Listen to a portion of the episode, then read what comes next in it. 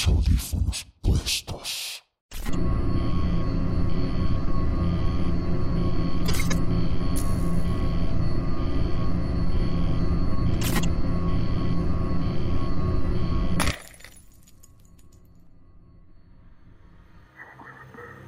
El Live. Capítulo 3. Las siguientes horas transcurrieron en forma normal para Isis. Realizó todas sus actividades como cada día, pero sobre todo muy tranquila. Quizá lo único que la tenía un poco en vilo era pensar en los detalles de su siguiente live. Su invitada, esta vez, era una muy buena amiga, la escritora Patricia Soledad Seveiro Mella. No tendría problema alguno. Habían conversado innumerables veces, así que feeling había de sobra. Como mucho, la iba a llamar solo para hacerle recordar la hora de la entrevista. Así, tomó la pauta y se dispuso a estudiar las preguntas para que todo saliera perfecto, como a ella le gustaba. Faltando menos de media hora para el inicio, Isis tomó su teléfono y marcó el número de Patricia.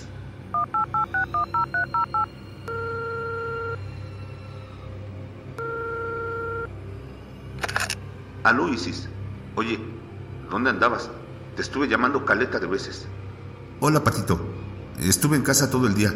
No quise pescar el teléfono para estar tranquila. Ya, pero ¿estás bien? Supe lo de Satín. Ah, claro, la Satín. Sí, todo está bien. Estamos tranquilos con el tema. Pe- pe- pe- Pero, ¿cómo vas a estar tranquila después de lo que pasó?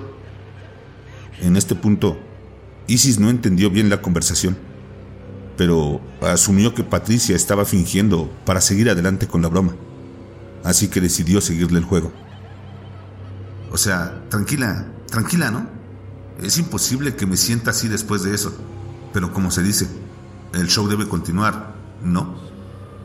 Bueno, sí, aunque igual no sé si sea prudente que hagamos una transmisión al día siguiente de la tragedia. No hay problema. Haré una introducción aclaratoria del asunto y además, ¿qué probabilidades hay de que se repita? Ay, Isis, no lo digas ni como chiste, que miedo da de solo pensarlo. Claro, miedo, mucho miedo. Pero todo va a salir bien. En lo único que tenemos que pensar es en lo bien que la vamos a pasar en la entrevista. Nada más. Tienes razón, Isis.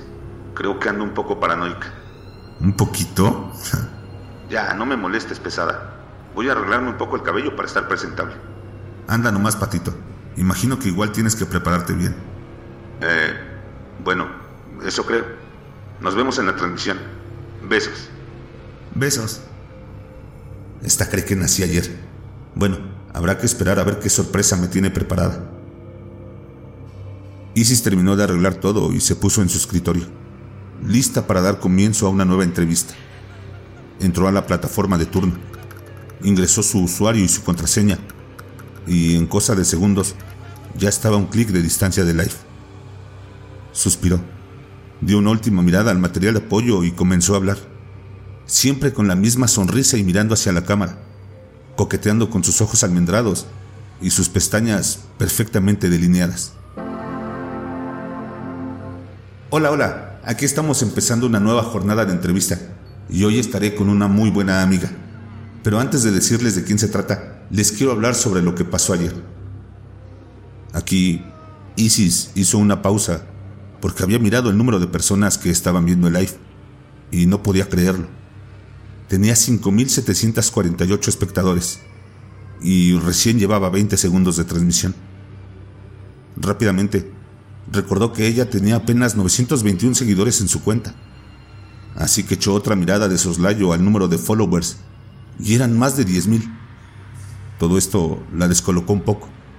Sin embargo, logró recomponerse y siguió adelante. Como bien saben, ayer fuimos testigos de un hecho brutal algo increíble y precisamente lo fue. Quiero dejar en claro que todo se trató de una excelente puesta en escena de parte de nuestra querida amiga, la escritora Satin Donovan. Sí, como lo oyeron, fue la misma Satin la que me dio la noticia y nos pidió disculpas a todos por la mala broma. Así que, bueno, en cualquier momento aparecerá entre el público y la podremos linchar virtualmente. La cantidad de viewers Me hace difícil, por no decir imposible, saber si ya llegó. Así que ustedes vean si anda por ahí y me avisan. Ahora sí, dejemos atrás el pasado y miremos hacia el futuro, pero sin olvidar el presente, que es la base de todo futuro. Y les presento a una gran escritora y mejor amiga, la segunda finalista de las 10. Con ustedes, Patricia Soledad Seveiro Mella. En ese momento hace aparición Patricia, con sus gafas características, su cabello largo, vistiendo un chaleco azul marino y una blusa blanca, muy sonriente y saludando y agradeciendo a todos. Bienvenida mi querida Patito, espero lo pases muy bien. Antes de cualquier cosa, quisiera leer tu biografía para los que no tengan el placer de conocerte. Adelante. Patricia Soledad Seveiro Mella. Nace en la sureña ciudad de Valdivia en noviembre de 1983. Hija de Arturo y Patricia. Demuestra desde muy pequeña su amor por la lectura y aptitud por las artes, devorando libros desde que aprende a leer, mostrando especial interés por la fantasía, thriller, suspenso y terror. Se dedica a la música desde los 10 a los 17 a través del estudio del piano y a la danza y difusión de la tradición folclórica chilena hasta el 2018. En 2019 es invitada a formar parte del proyecto aniversario del blog Olimpo entre libros, del cual formaba parte, en donde lanza su primera historia de forma oficial, Ecate. Luego, en el 2020, es seleccionada como finalista para formar parte de la recopilación de relatos para la Antología de Miraflores, perteneciente al campus homónimo de la Universidad Austral de Chile, libro que finalmente es publicado en 2021 por la pandemia. En 2022 es seleccionada para publicar De Montre, en Antología del Rock de Textualmente Activas, comunidad dedicada a la difusión de autores chilenos independientes. Actualmente, bajo el alero de un grupo de autoras con quienes ha aprendido a perfeccionar y pulir sus letras, se encuentra trabajando en cuatro proyectos, con la esperanza de publicar pronto su primera novela en solitario. Novela que estamos seguros que todos disfrutaremos y será un éxito. Quién sabe si este concurso sea el trampolín para cumplir esa meta. Mi querida amiga, de corazón, te deseo lo mejor en este concurso y en tu carrera como escritora. Concluyó diciendo entre aplausos. Qué emocionante, me vas a hacer llorar, confesó Patricia. Te mereces eso y mucho más por ser como eres. No cambies nunca, te quiero mucho. Se sinceró Isis. En realidad no sé qué decir, solo puedo agradecer Creo que mejor pasemos a la entrevista, si no, no voy a poder contestar nada por estar llorando. Me parece muy buena idea. Tengo una serie de preguntas que me gustaría que fueras respondiendo a lo largo de la plática. Por supuesto, adelante. Bien, primera pregunta. ¿Usas seudónimo? ¿Cuál es y por qué lo elegiste? Tuve uno y lo cambié por otro. El primero fue Hecate, porque me sentía identificada con la diosa por el lado místico. Y luego lo cambié por Inara, con él participé en el relato de Miraflores. Lo tomé porque viene de la lengua mapuche y es la entidad protectora de las aguas. Así que ese sería mi seudónimo para cuando llegue a publicar. Interesantes seudónimos. Me gustó mucho el segundo. Inara. Tiene estilo. Definitivamente va contigo. Sigamos. Ah, pero antes, quiero agradecer a todos los que nos están viendo y esperamos que se queden porque esta entrevista será memorable. Así que no se pierda ningún detalle. Además, al final haré un concurso exclusivo para los que hayan visto el live. Bueno, siguiente pregunta. ¿Hay algún género que jamás te atreverías a escribir y por qué? No lo sé. No me gusta negarme a la posibilidad de crear algo nuevo. No me cierro a nada. Estoy segura de que puedes lograr crear lo que sea. Eres seca. Gracias, Isis. Vamos a la que sigue. Espera un poco, Isis. Creo que escuché un ruido adentro de la casa. ¿En serio? ¿Y estás sola? Sí, estoy sola. No hay nadie más acá. Espera un poco, voy a ver y vuelvo. Bueno, anda con cuidado, acá te esperamos. Isis concluyó que había llegado el momento de la broma. Se estaba preparando para dar su mejor actuación apenas pasara algo anormal. Todos los espectadores vieron levantarse a Patricia y perderse tras la puerta de la habitación. El vacío que dejó permitió visualizar una perspectiva del lugar.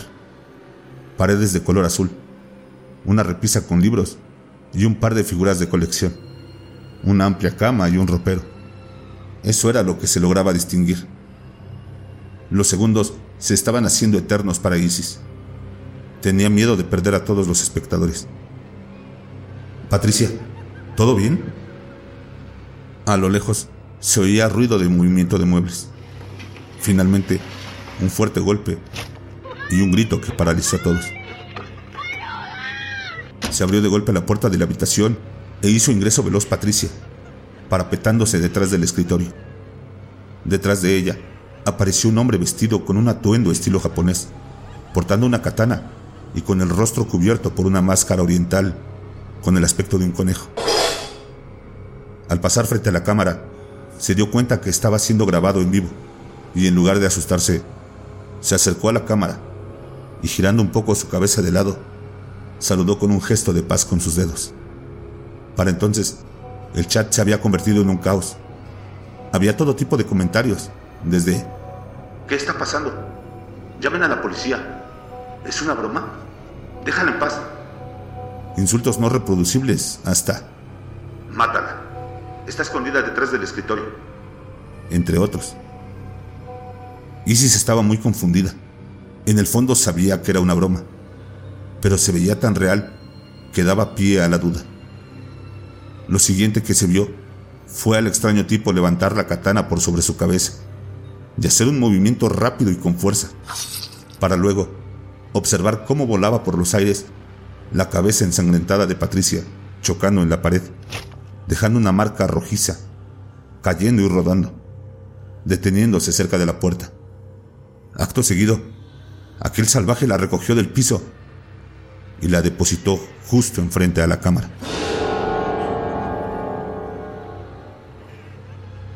Pasar de haber visto a Patricia sonreír feliz de la vida a estar mirando de frente su cabeza, ahora maquillada con su propia sangre, ojos perdidos en el horizonte y una mueca de verdadero pavor, era una visión muy potente para todos los presentes, incluyendo a Isis, que pensaba cómo su amiga había logrado hacer una réplica tan real de su cabeza.